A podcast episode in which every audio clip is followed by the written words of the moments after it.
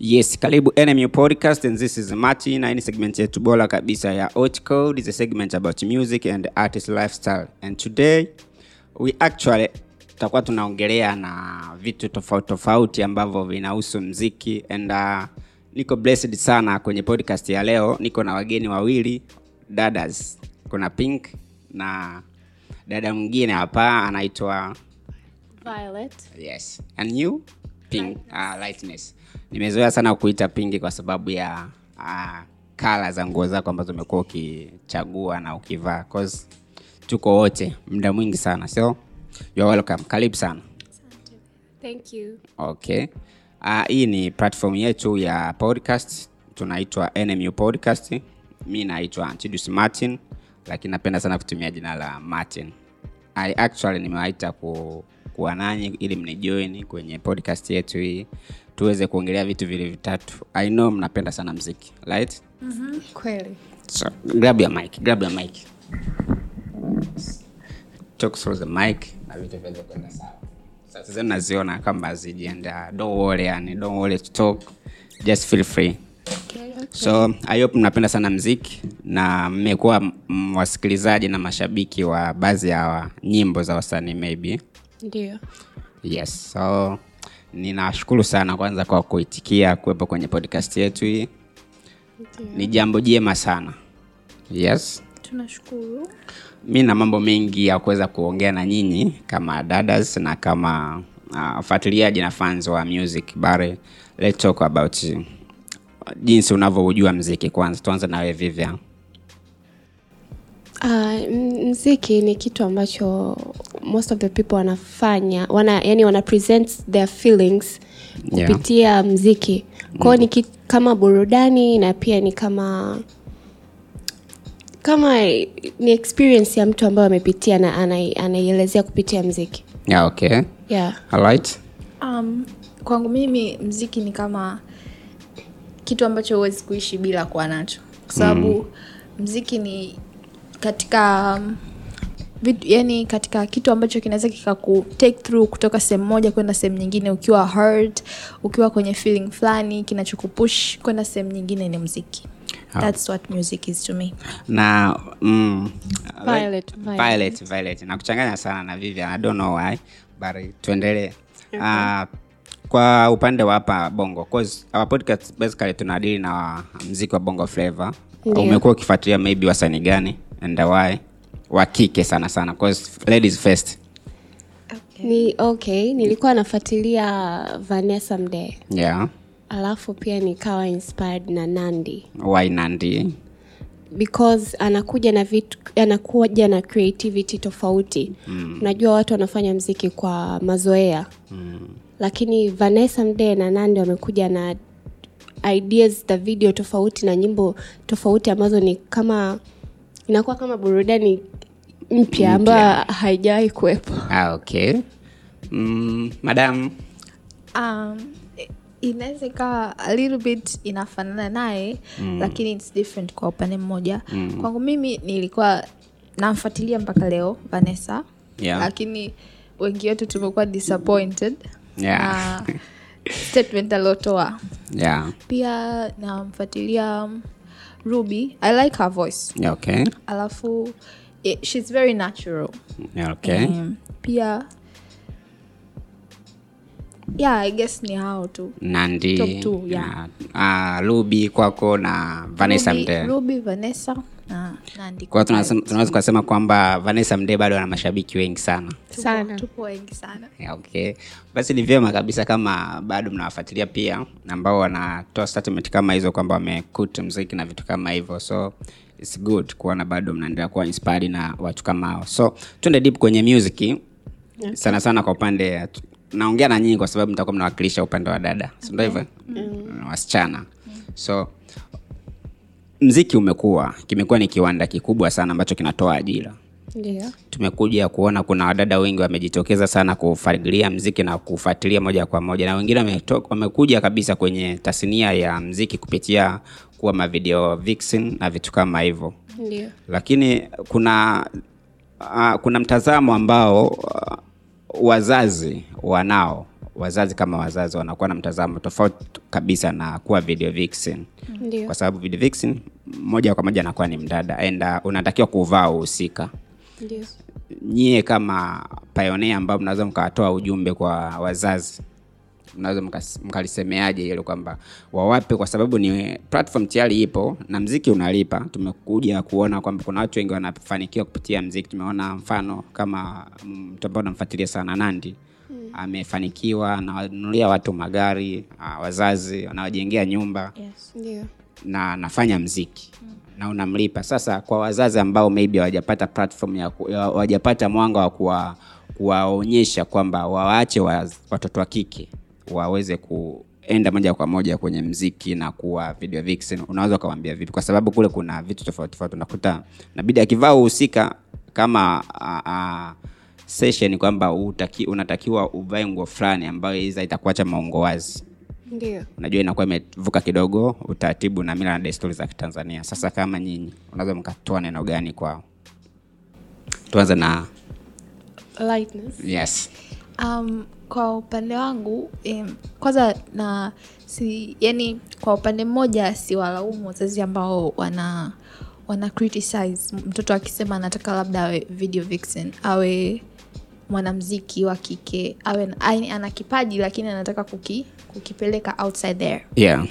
Um, kwa upande mmoja mi naona sababu kubwa ambayo wame, wamekuwa nayo ni kwa sababu um, wanamziki wa kwanza ambao wamekuwa wakionekana ambao walikuwa yani wametoka kwenye levo ndogo kwenda kwenye levo nyingine na nyingine. Yeah. Wanakuwa wanaleta sisemi kwamba ni yes tuendelee. Karibu kwamba wanamziki wa kwanza ambao wamekuwa waki um, what I was saying ni kwamba wanamziki ambao walikuwepo au kuna wengine ambao walikuwepo wakaja wakawa kwenye hali mbaya Yes. alafu wakarudi kwenye kuwa kwenye situation nzuri mm, au ndo wanaosababisha wazazi wanakuwa wanakuwa kama wana kipingamizi kwa Mm.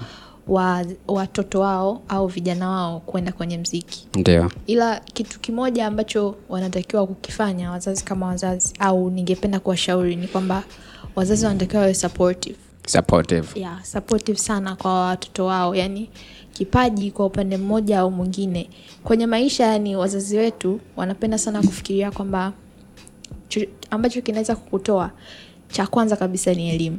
Sawa? elimu inaweza kukutoa lakini pia kipaji. Kipaji ni muhimu sana. Alafu kama mtoto anapenda kufanya mziki na ndo kitu ambacho anakipenda huwezi kumpinga kwa namna yoyote. Yaani hata kama atasoma atazunguka atazunguka lakini mwisho wa siku ndo kitu ambacho anakipenda. Kwa hiyo wazazi wanatakiwa wawe supportive. Hata kama yani sio kusema moja kwa moja kwamba mwanangu usifanye hivi mshauri au mwelekeze kwamba unatakiwa kupitia step fulani ili ufike sehemu fulani lazima usome labda ufuatilie masomo yako kwanza alafu ndo ufikie kwenye ndoto zako. Kuwa supportive ni muhimu sana. Ah, okay. Kuwa supportive. Kwao una unashauri kwamba wazazi bora wawape tu nafasi ya kuonyesha kile walichonacho na kuwa support ili mwisho wa siku uh, waweze kuleta mkate nyumbani kwa namna moja ama nyingine. Kabisa. Yes karibu. Kama alivyoongea lightness Yeah. wazazi wanatakiwa wawe very supportive kwa namna moja au nyingine. Na pia huu utamad yani the way au mavixin wanavyojiweka yeah. ni wanafanya wazazi wawe na, ma, na mawazo yani potofu kwamba labda mtoto wa kike akiingia huko anaweza kupotea. Yeah. I think kungekuwa na u- maadili fulani ya kuvaa nguo za aina fulani ambazo zitawafanya wazazi waondoke na hayo ma, ma, mawazo. Okay. Uh-huh. wange wange yani mtu angetokea angefanya kitu cha tofauti. Kwamba mavictim lazima wawe wakae uchi mda wote. Yeah.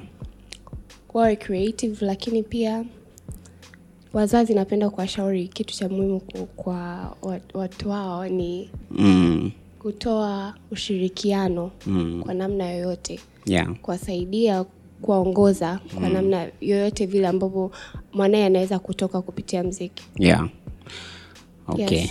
ni kama alivyosema lightness wawe supportive pia na kuweza kuwapa uh, mwanga. Tunasema ushauri. Unajua mzazi ni mtu muhimu sana. eh, kwenye kumfanya mtoto aweze kwe- kwenda sehemu moja ama nyingine. Tukirudi kwenye upande wa tamaduni na mavazi unajua tunaweza kusema kwamba mavazi sasa hivi yamekuwa ni ya tofauti kidogo lakini tukirudi back in the days tunaweza tukaona kwamba mavazi haya haya japo anakuja kwa fashion tofauti tofauti lakini ndio yale yale ambayo yamekuwepo. Tumeyaona na, ma- na afrika tumekuwa tukitumia sana mavazi ya hivyo.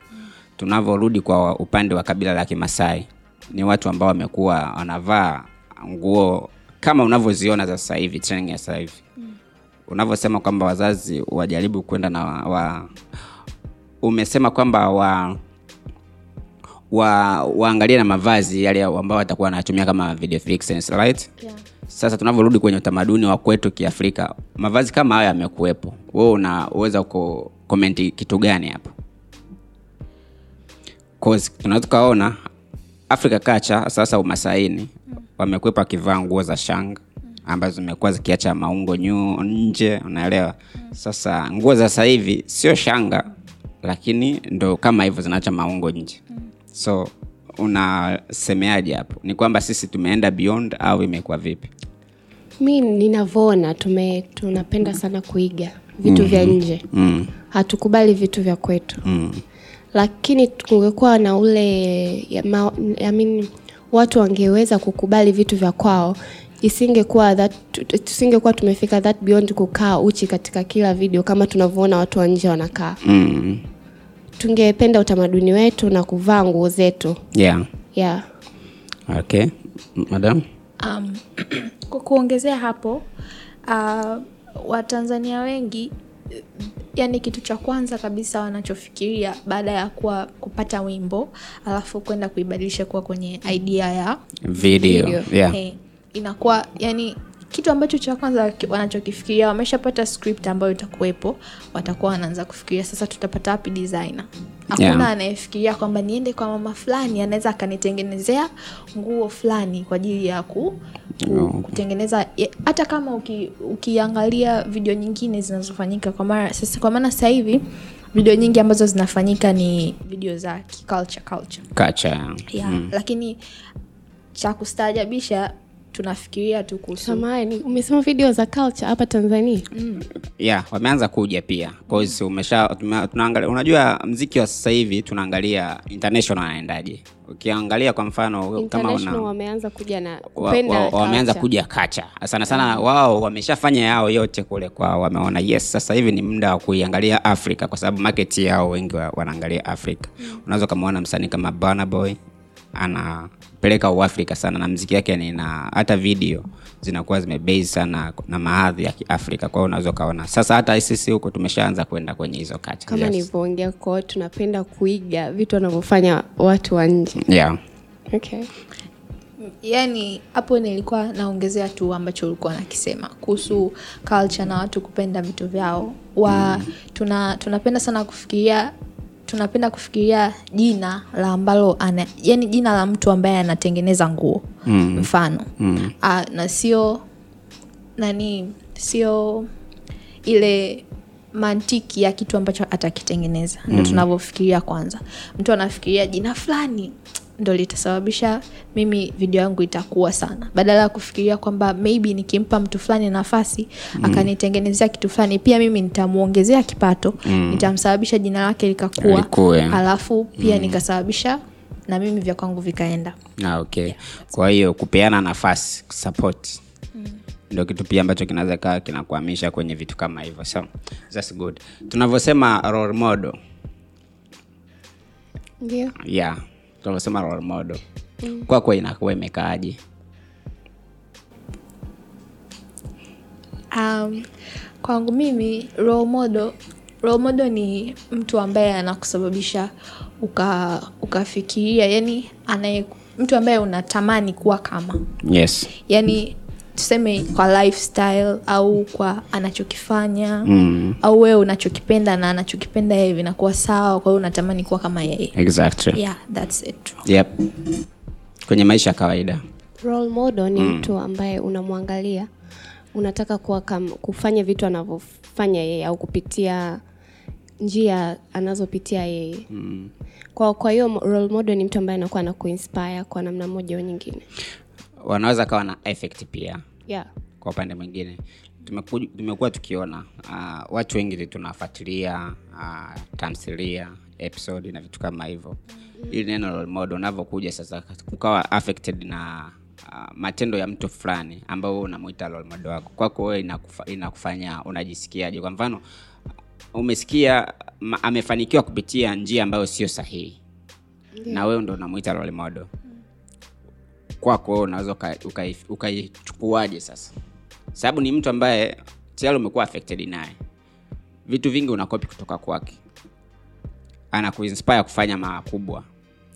Lakini historia yake alikopitia na anachokifanya maybe inaweza ikawa sio kizuri. Wewe kwako unakuwa unaichukuliaje sasa? Na ameshakuwa role model wako. Unajua huwezi kumjaji mtu kwa mambo ambayo ameshapitia na ameshatokea. Yeah kwa hiyo anapokuwa role model wako ni kwamba at that time anafanya vitu vizuri ndio maana unamwangalia. Yeah. Kwa hiyo most of the people wanatakiwa waangalie zile positivity na vitu positivity ambavyo vitawafanya wa- wao yani vit, watavitumia wao kwa njia moja au nyingine kufikia malengo yao. Kwao zile tabia mbaya ambazo au njia mbaya ambazo amepitia yule sio lazima wewe uzipitie hizo. Yes. Yep. Uh, kwangu mimi mm, kuna kuna huu msemo wanatumiaga like wanasema penda usipende kufanya ninachofanya. Please yeah. Yaani usifanye ninachofanya ila fanya ninachosema. Yeah. Kwa upande mwingine unaweza ukasema fanya ambacho yani ni swala tu la ku pick the side yeah unachagua upande gani unachagua mm. upande ambao amefanya vibaya unachagua upande ambao amefanya vizuri mm. unachagua nini au kwa mfano ametoka kwenye huyo role model mm. ametoka kwenye sehemu moja nzuri mm. akafika sehemu nyingine alafu akashuka mm. uwezi hapo sasa ni wewe kufikiria kwamba huyo role model wako unataka kuwa kama yeye ufail kama, we, kama mm. yeye mwisho wa siku? Hapana. Ni wewe kufikiria beyond. Okay. Hapo. Yes. Alright. Uh, wadada wengi bwana au wasichana wengi wamekuwa ni wafuatiaji wa mziki mzuri.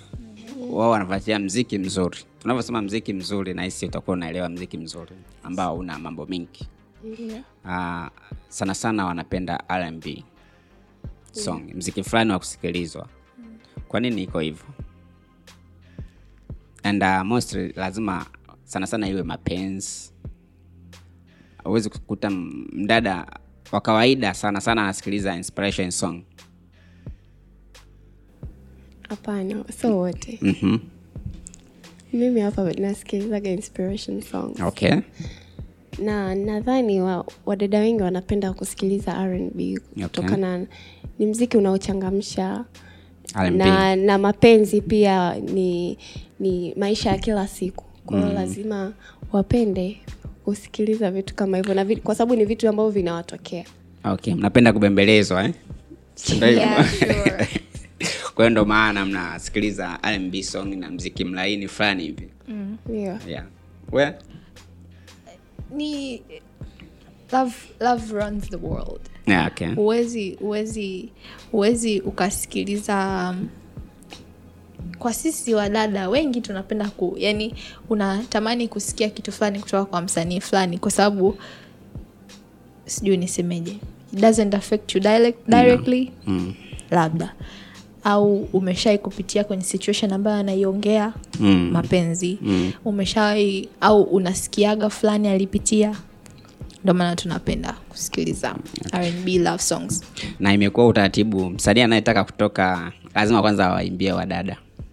Ili kidogo awe na mashabiki. Basi mnakuwa ni labda kwa sababu wakaka wengi wanapenda hip hop. Hip hop. Sizani kama ni kweli. Sio wote. Sio wote. Na ndo maana walio wengi wanawaimbia kwanza wadada afseni maisha yanaendelea. Uh-huh. Uh, tu, tuangalie upande wa uchumi kwa nyinyi mnavyokuwa mnafuatilia? 'cause I can guess kwamba ni wasomi wa mambo ya, biashara si ndo hivyo? Ndio. Mziki kwenye uchumi wa taifa mnavyoona kwamba una contribute uh, uchumi kupanda na ukizingatia sasa hivi tuko kwenye uchumi wa kati. Ndio. Nyie kwenu mnaonaje? Nguvu ya wanawake nguvu ya wasichana kwenye industry ya sasa hivi uh, ina contribute sana kwenye uchumi wa taifa au bado sana? Karibu. Uh, mi naona ina contribute. Ndio. Kwa sababu the way wasichana wa, wa, wa kitanzania wanavyotengeneza mziki na video wanazo create na na mziki wao wanapoupeleka katika platform fulani mm. inaenda kututangaza katika mm. Sehemu tofauti za dunia mm. kwa hiyo kupitia hizo videos labda wakiona watasema hey, nimeona this hichi kipande labda ni, i wish nifike sehemu huko nikapaone mm. kwao through music na hizo video wanazotengeneza labda watu wa nje wanaweza kutaka kuja huku mm. tanzania Mm. kufanya utalii na kuona mambo yanavyoenda. Na hiyo ita- inasa- inatusaidia sisi uchumi wetu kupanda kwa sababu tunaingiza watalii wengi sana. Yes upande wa watalii. Yeah. nice point. Uh, kwa upande wangu mziki wa mziki wa wasichana au mziki wa wadada uh, unaingiza kipato cha taifa. Yeah. Ni sawa lakini sio compared to Wa vijana yeah, wakaka. Eh, ni tofauti sana. Sijui tatizo linakuwa wapi lakini contribution yetu sisi hata ukiangalia wasanii wengi wakike, kike wanaenda Yeah. internationally bado ni ndogo. Sio kwa kuongea kwa upande wa negative lakini hata tunavyoona Ndo maana anasema dada yetu Vanessa ametuangusha. Kwa sababu yeye ndo alikuwa na anatupa direct yani anapitisha wasanii njia fulani na kulitangaza jina, jina letu huko nje. Lakini ku- kwa sababu yeye ameshindwa kuendelea inakuwa ina disappoint watu wengi. kwa sababu msichana kuweza kufika level fulani anapitia mambo mengi magumu sio urahisi. Yeah.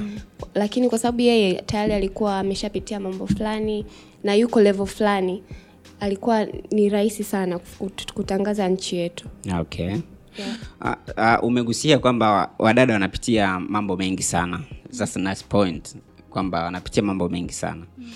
Uh, kwenu nyinyi mnakuwa mnaichukuliaje? Kwa mfano wewe sasa upo nje ya tasnia ya mziki na unasikia kwa mfano kwamba kuna mambo ya rushwa ya ngono kwa wadada kike na unajua ni wapambanaji wanatafuta ugali na vitu kama hivyo ili uweze mwisho wa siku waweze kulisha familia na kubeba baadhi ya watu. Kwenu nyie inakuwa ina affect kivipi kwamba yani inakukatisha tamaa au inafanyeje kwamba unasikia mpaka nyimbo yangu ipigwe sehemu fulani au nipate platform fulani au perform tamasha fulani lazima nitumike kwenu nyinyi kama wapambanaji na ambao mnatakiwa kwenda sasa na nyie mfanikiwe. Kwenu inakuwa ina because kama anafanyiwa hivyo kwenye sekta kwa mfano ya music na industry ya music pia itakuja hata upande mwingine.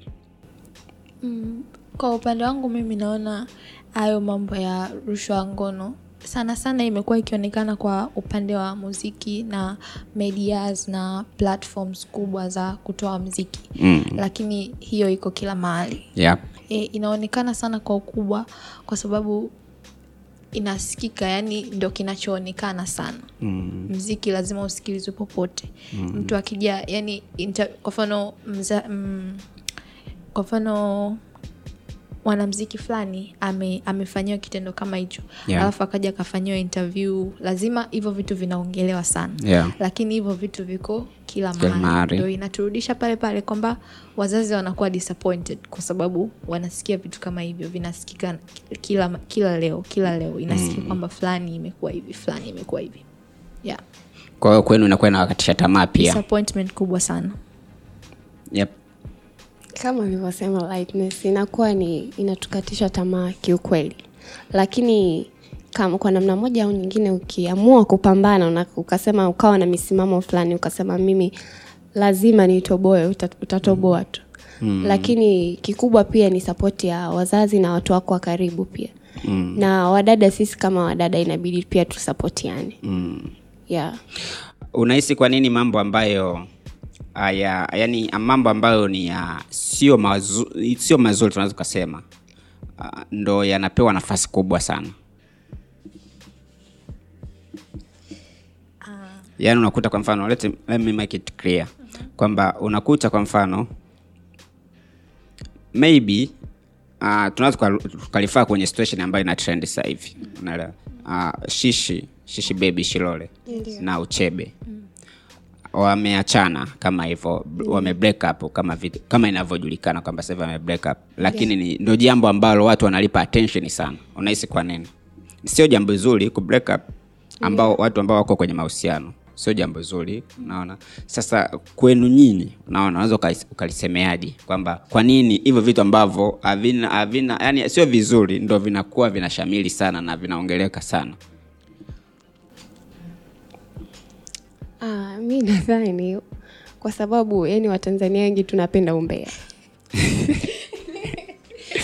okay. kweli yani kitu ki, wanachokiweka mbele ni umbea mm.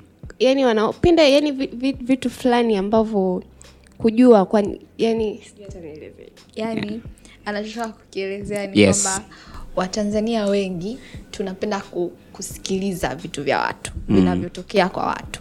Hatupendi kuongelea yale mazuri ambayo yamemtokea mtu fulani kwa muda fulani tukayasifia. Ndio maana sasa tunasikia kwamba labda au kama ushai kupata kusikia kwamba watu wanasema mnapenda sana kuongelea vitu ambavyo nimekosea alafu kwenye kwa mfano ametoa product mpya Yeah. watu hawapost mm. wala hawa hawatoi inspiration kwamba ah, fulani amefikia hapa fulani ametoka amefikia hapa hapana sisi tunapenda sana umbea yani pages za umbea ndo zinakuwa mostly like zinazokuwa mostly fo followed mm. kuliko I mean, pages za products na hicho kitu kime- Yeah. kimewafanya wasanii wengi kuwa wana pretend maisha kwa sababu lazima watengeneze kiki fulani mm. ili kuweza kutoka kwa sababu wameshawajua watanzania wengi wanapenda umbea kwao lazima watengeneze kitu fulani cha uongo mm. kutengeneza tu kiki na kuja juu kuongelewa na watu okay yes. lakini tukija kwenye business strategy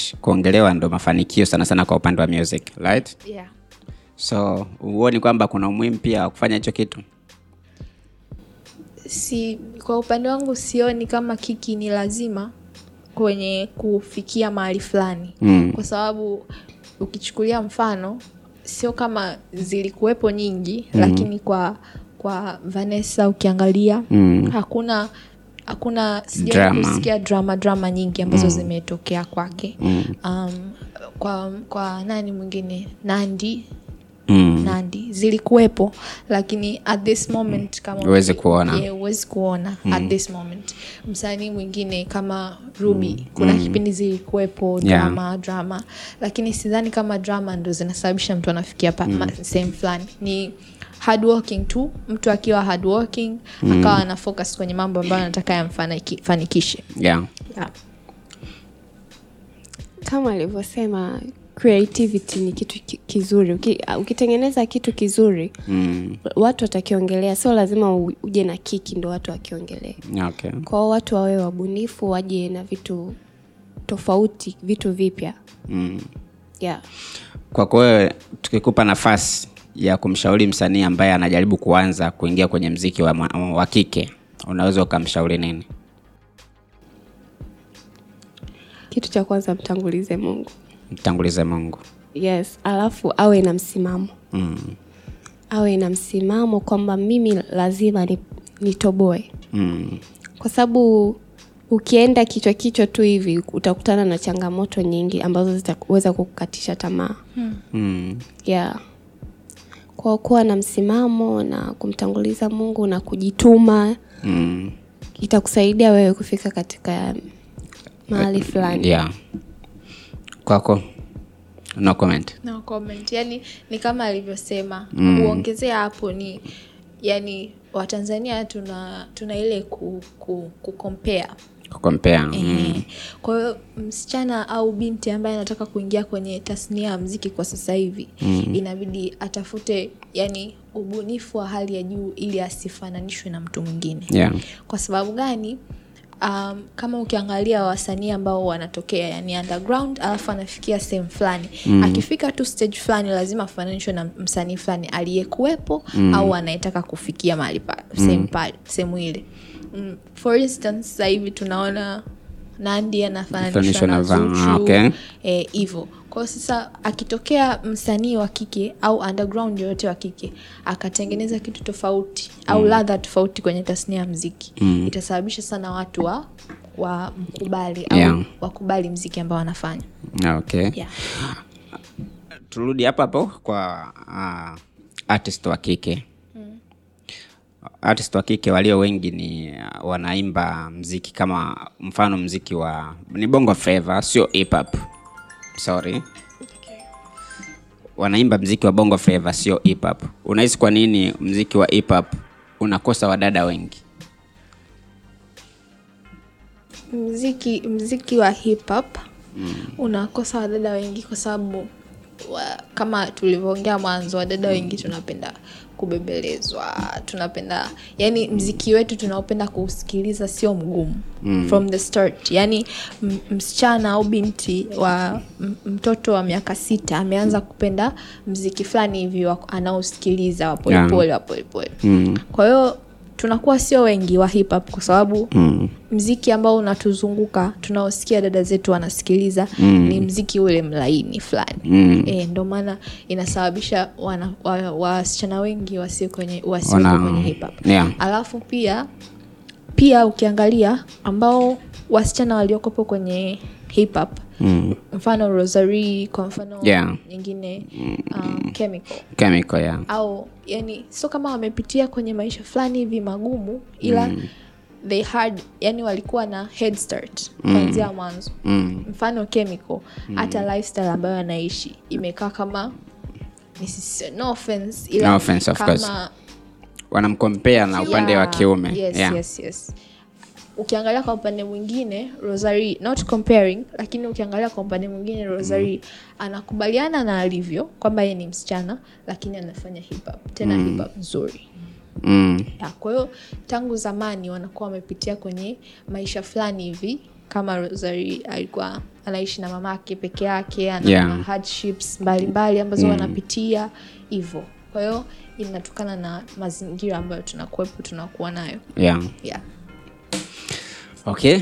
Ni vizuri sana. Na kwa nini sasa kwa mfano inavyotokea kwamba uh, msichana ana anafanya hip hop hii dhama ya kwamba basi kama anafanya hip hop ni mziki mgumu na nabidi akae akaze kweli naelewa wewe wanakuja kumfananisha na upande wa pili kwamba anawezekana akawa na, ana upande yani huko kwenye yani uh, jinsia yake inaweza ikawa yani anapenda sana maybe kuna nashindwa namna ya kuliweka wazi lakini anakuwa anafananishwa kwamba ni wewe ni wa kiume. Yani anafananishwa sana kwamba ni wa kiume. Sometimes wanaenda mbali zaidi na kumwongelea vibaya zaidi.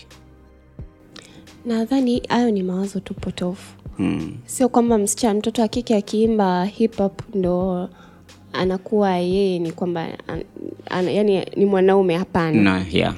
Kwa hizo ni fikra tu watu wamejiwekea kichwani kwamba mtoto wa kike akiimba hip hop oh, huyu anakuwa ni watofauti na hivi na hivi mm. lakini ni vitu ambavyo havipo mm. I mean, vipo lakini sio kwamba ndo kweli mtoto wa kike akiimba hip hop ndo anakuwa hivyo gangster yeah. anakuwa gangster sindo hivyo uh, turudi sasa kwenye upande wa mavazi kuongezea hapo yes ni kwamba kwenye historia ya hip hop Mm. kama unafuatilia Yeah. ni kwamba kipindi hichi yani hii duration ya miaka mitano sita saba kumi nyuma Mm. ndo tumeanza kuona tanzania wasichana wasichana au mabinti wanafanya hip hip mara nyingi tumekuwa tukiona walikopo wachache sana alafu historia ya tanzania sio wengi mm. kama ilivyokuwa nje kwao waliokopo wachache kwa sababu wengi wanaf, wanapenda wanapenda rnb nyimbo laini. Mm. au wachache ambao wamejitenga wakaamua kufanya kitu chao kidogo. Ndo inasababisha watu wengi wafikirie kwamba ah, atakuwa ameenda upande mwingine. Yeah. hiyo ndo inakuwa sababu. Okay. Yeah, kwenye episode iliyopita bwana niliweza kukaa na mtu wa fashion. Tukaongelea mambo mengi sana yanayohusu mitindo uh, namna mavazi yanavyobidi kupangiliwa na vitu kama hivyo. Of course kama wakifuatilia pia wanaweza kaikuta kule ipo kwenye platform zetu za NMU podcast tunakopatikana kwenye platform kubwa sana za apple podcast Yeah. na store zote za podcast. Tulivyokuwa tunaongea bwana nikamuuliza swali kwamba kuna hii rangi ya nguo uh, pink. Nikasema ni rangi fulani ambayo wadada waga wanaipenda sana hebu jaribu kunidadavulia sasa leo nina bahati sana niko na wadada wenyewe sasa wasichana ni vizuri sana nikiweza kupata sasa the vision na meaning ya kupenda hiyo rangi ya pink. Rangi ya pink inavutia? Yes. Mm-hmm. inavutia kwa macho ya wadada inavutia kwa mtu yoyote akivaa. Mm. lakini inakuwa kuna ile wat, watu wamejiwekea akilini kwamba rangi ya pinki ni ya watoto wa kike tu. Mm. lakini mi na, na believe kwamba rangi ya kike hata mtoto nami ni ya pinki hata mtoto wa kiume anaweza akaivaa. Kwao wadada wanakuwa wanaipenda kwa sababu inavutia. Hivyo yeah. um, kwa upande wangu kumekuwa na hii kumekuwa na hii believe kwamba mtoto anapozaliwa ndio akitokea wa kike lazima anunuliwe pink Mm. akitokea wa kiume lazima avalishwe bluu lakini hiyo hiyo imekuwa ndo inasababisha watu we, so inasababisha watu wapende Mm. wasichana wapende ila mwenyewe yani mtoto wa kike anapozaliwa anakuta mama anapenda kumvalisha nguo za pink anapenda kumpa vitu vya yani vitu ambavyo ni light Yeah. Ehe. Kwa kwetu sisi I mean, kwa upande wa kiume wanapenda kuvaa vitu ambavyo hardcore blue sijui black sijui nini. Kote inavalika lakini kwa upande wetu sisi tu, yani tunavyokuwa tunavyolelewa tu, wa, wazazi wanapenda kutuvalisha vitu vitu fulani hivi vya kuonekana yani. Sawa. Hapo uh, hapo hapo kwenye rangi ya pinki ina uhusiano gani na upande wa mahusiano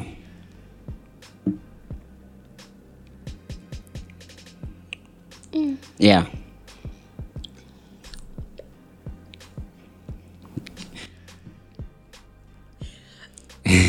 Swali gumu kidogo. Just be free and talk. Uh, mm, mimi uh, so mtu sana wa colors yeah. kwenye upande wa mahusiano lakini inaseme, inasemekana Yeah. inasikika kwamba pink ndo watu wanapenda pink bwana. Yeah. Well, yes watu wanapenda pink. Watu wanapenda pink, pink yeah. Kwao sasa kitu ambacho ki, yani mahusiano fulani yakifika stage fulani yeah. ya kwamba upande mmoja una furaha upande mwingine una furaha Yeah. hiyo sasa ni pink. Okay. Uh, kwa mimi inavyoona pink na mahusiano. Sijawahi kufikiria nikuwa najua tu nyekundu. Mm-hmm. kwa sababu upendo ya mm. ndo watu wengi wanatumia rangi nyekundu kuonyesha upendo wao. And uh, Like, eh, tuna tarehe kumi na nne mwezi wa pili. Yeah. kwamba tunavaa ma, maua ya ya mekundu sio Yeah. ya pink. Mm. kwao sijawahi kufikiria pink na mahusiano. Basi mi nilivyokaa na huyo jamaa mm. Pailo Pound anafanya fashion. Yes. aliweza kuongea kwamba uh, ni rangi fulani kama mlivyoongea kwamba ni rangi ambayo inavutia imepoa vitu kama hivyo but kwenye upande wa mahusiano uh, tukirudi kwenye into twende deep kidogo into sex. Yes. kwamba inakuwa na taf, ina, ina tafsiri tofauti nyingine kwenu nyinyi mnakuwa mnakubaliana na hilo au ni tu zama ambazo zimejengwa kwenye fikra za watu wengi? 'Cause ukiangalia movie nyingi sana kama ni mfuatiliaji wa movies nyingi sana ambazo ni za mahusiano na vitu kama hivyo Yeah. unakuta sana sana kwenye season kama hizo za mapenzi mostly utakuta pink color inatawala. Basi mi nimekalia movie tofauti. Mi naonaga red nata kweli ndio mm-hmm. Fifty Shades. okay.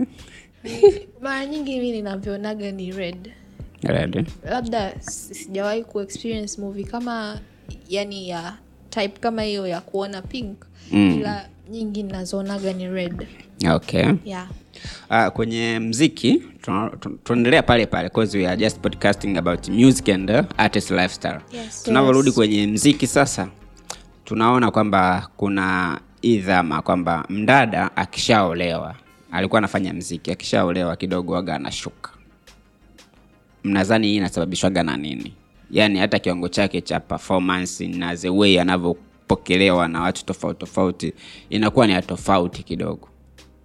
Unahisi ni kwamba kuolewa kunampunguzia mashabiki au inakuwaje and uh, ina, inapiga kote kote hata kwa mwanaume hivyo hivyo. Sasa unahisi ni kwa nini waga iko hivyo? Yes kama ulivyosema kuolewa sometimes kuna kupunguzia mashabiki. Mm-hmm. kwa mfano ulivyo- ulivyokuwa single. I mean, ukiwa single unakuwa na mashabiki wengi na wengine wanakuwa in- wanataka yani kukujua wewe zaidi. Mm. lakini ukishaingia kwenye ndoa unakuwa umewa, kama umewavunja moyo. Yeah, alafu pia Taken. unakuwa una majukumu mapya. Mm. kwao nguvu kwenye mziki inakuwa inapungua. Lakini ukiamua kuseto kwamba kwamba na sawa na majukumu fulani lakini natakiwa nipambane na mziki pia vyote vinaenda vinaweza kwenda at the same time. Okay. Um, nilikuwa nataka niongelee swala hilo hilo kwamba kuna ukiwa unafanya mziki eidha ni mdada au ni mkaka kuna watu wanakuwa wanavutiwa na mziki wako pia labda performance appearance vitu kama hivyo Mm. kwao ukishakuwa committed na mtu fulani inakuwa wengine wanakuwa wame unakuwa kama umewa break out Mm. Una, unakuwa ume break their hearts Okay. kwao wanapungua kwa namna fulani. Kwao ni kama mmefunga milango hivi. Ya pia ina ina inakuwa ina ina affect kwa upande mmoja au mwingine uh, ma mahusiano kama mahusiano na ndoa there are two different things. Mm. kwa hiyo ukiwa committed yani unakuwa na majukumu pia una partner hivyo mambo yanakuwa ni mengi. Kufocus kwenye kitu kimoja inakuwa ni ngumu na sometimes partner wako anaweza asiwe mwelewa Yeah. akuelewa kwamba akusapoti kwenye kwenye mziki. Kwao partner asipokuwa supportive na wewe nguvu inakuwa inaisha. Okay. Yes. Alright. tuendelee pale pale kwamba imekuwepo kwamba uh, msanii wa kike au wa kiume anakuwa na mahusiano mengi sana na wadada wanakuwa wanajua kwamba huyu yuko kwenye mahusiano lakini bado anajikuta anajitokeza mdada wa kudeti na huyo mtu. Tunaweza ukatolea mfano kuna wasanii wengi wakubwa sana giants wapo wamesha wa, unaona kabisa ameshazaa na mwanamke fulani lakini pia anazaa na mwingine anazaa na mwingine. Unahisi ni kwa nini inatokea hivyo? Na inakuwa iko wazi iko public kwamba huyu ameshapata mwanamke na amezaa naye lakini pia mdada mwingine anajitokeza kwa ajili ya anadeti naye na anapata mtoto naye. Nadhani inaweza ikawa ni kwa upendo lakini kwa namna nyingine pia inaweza ikawa kwa maslahi yake mwenyewe kwamba anajua nikizaa na mtu fulani ambaye ni mtu mkubwa hmm, itanipatia mimi ku, kwanza nitajulikana alafu itani, itanifanya mimi niwe na pesa na zile child support pia zinaweza zikanisaidia mimi katika mipango yangu tofauti tofauti. So you date for the reason? Most of them. And you? Um, mostly yani mara nyingi tunavyoona wasanii wanavyoishi na nini na nini. Uh, kama alivyosema wengi wanakuwa wameenda kudate na mtu fulani just because anataka toke sehemu moja kwenda sehemu nyingine. Huwezi uka, uka, uka date na mtu ambaye ni mkubwa msanii mkubwa alafu ukazaa naye mtoto alafu ukaremain at the same place ulikuwepo before. Mm. kwao wanafikiria hivyo pia mara nyingine inaweza ikawa upendo kweli lakini mostly inakuwa ni kwa sababu ya focus ya mambo yake. Tunashauri nini sasa? Mi naona wana they are just hurting the children. Kwa sababu huwezi ukawa umeingia kwenye mahusiano na mtu afu ukawa yani unategemea kwenda kuzaa alafu ukawa selfish just thinking of yourself kwamba mimi naenda pale na yule ni kiumbe alafu anakuwa innocent kutokana na wewe. Mm. na unajua kabisa mwisho wa siku maybe lazima tutaachana or something like that. Kwangu mimi naona ni kama kuwa selfish alafu not good. Okay. Mi nawashauri wapunguze tu tamaa kwa sababu uki, ukisimama katika yani katika kitu unachokiamini unaweza kutoka. So lazima ukatoke na mtu fulani. Ndo uwe umeweza kufika sehemu fulani. Kwao mm. tamaa. Tamaa. Tupunguze yani tuache tamaa. Yeah, okay. Ha- u- hauoni kwamba tunatengeneza wigo mpana wa watoto ambao wanakuwa wana o, tunasema ile ile kwamba hawana yani baba Single parent. eh, single parent. E, ni kweli. Yani ndo kama ambacho nilichokuwa nimetoka kuongea ni kwamba wazazi wengi au sisi kama vijana mara nyingi tunavyo ukiachana hata na wasanii hata maisha ya kawaida unavyoona mahusiano watu wengi wanakuwa kwenye mahusiano just thinking about themselves. Mm. e, yani tunasababisha sana watu kuongezeka ambao wana wana watoto kulelewa na upande mmoja of which sio nzuri kabisa sio nzuri kabisa. Mm. e, inakuwa haipendezi okay vizuri sana.